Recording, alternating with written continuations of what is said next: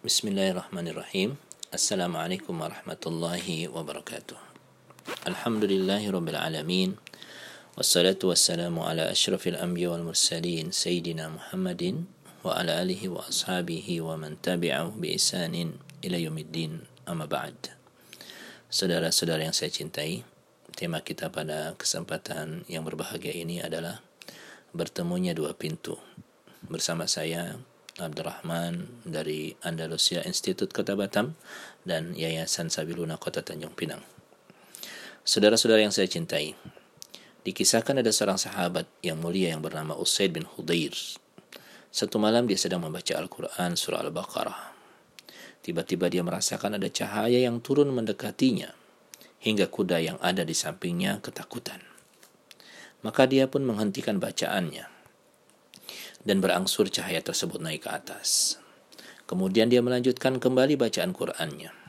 Cahaya yang sama kembali turun mendekatinya hingga kuda yang ada di sampingnya kembali meringkik ketakutan. Hal tersebut terulang sampai tiga kali. Maka dia pun menutup Qur'annya dan tidur. Esok harinya dia berjumpa dengan baginda Rasul Shallallahu Alaihi Wasallam. Kemudian dia ceritakan kejadian yang dia alami tadi malam. Rasul Shallallahu Alaihi Wasallam kemudian bersabda, itu adalah malaikat yang ingin mendengarkan engkau membaca Al-Quran. Seandainya engkau teruskan, pastilah akan banyak orang yang bisa melihatnya. Pemandangan itu tidak akan tertutup dari mereka. Hadis riwayat Imam Bukhari dan Muslim. Saudara-saudara yang saya cintai, pesona apa yang menjadikan malaikat tergoda turun untuk mendekati seorang yang membaca Al-Quran? Kekuatan apa yang menjadikan para penduduk langit mendatangi orang yang membaca Al-Quran? Kenikmatan apa hingga para malaikat iri dan ingin hadir dalam majlis Al-Quran yang dibacakan oleh seorang mukmin. Itulah kekuatan dan keindahan Al-Quran, kalamullah subhanahu wa ta'ala yang dibaca oleh seorang mukmin dengan khusyuk. Seperti Usaid bin Hudair radhiyallahu an. Rasulullah SAW pernah berkata tentang Usaid bin Hudair, dia sangat bersih dari yang bersih, sangat halus dari yang halus, penuh iman ketika membaca Al-Quran atau ketika mendengarkannya.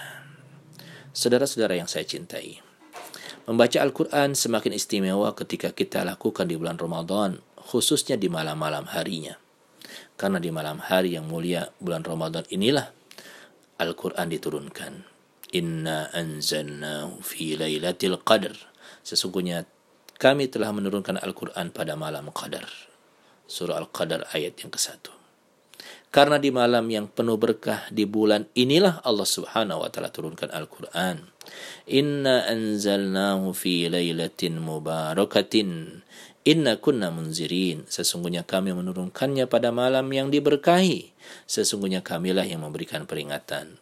Surah Ad-Dukhan ayat yang ketiga.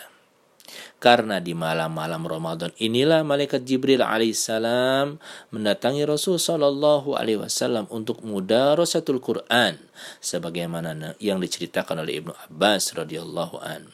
Hadis riwayat Imam Bukhari. Saudara-saudara yang saya cintai, semua itu Allah Subhanahu wa taala berikan kepada kita karena Allah Subhanahu wa taala ingin membuka hati kita dengan Al-Qur'an setelah Allah Subhanahu wa taala membuka pintu surga di bulan Ramadan.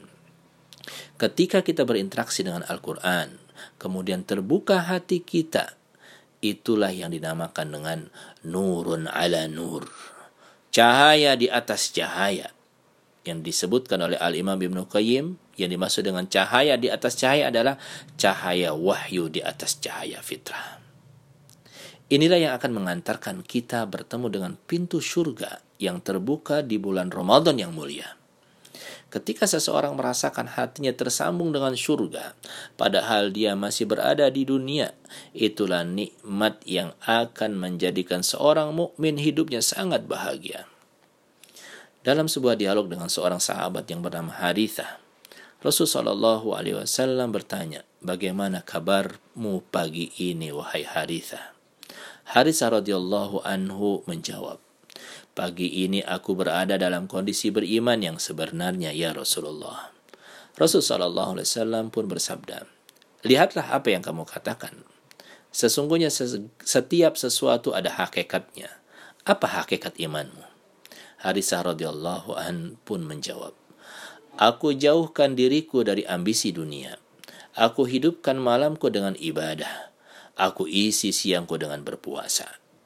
Maka seakan-akan aku melihat arsh Tuhanku terlihat begitu nyata. Dan seakan-akan aku lihat penduduk surga saling berkunjung satu dengan yang lainnya.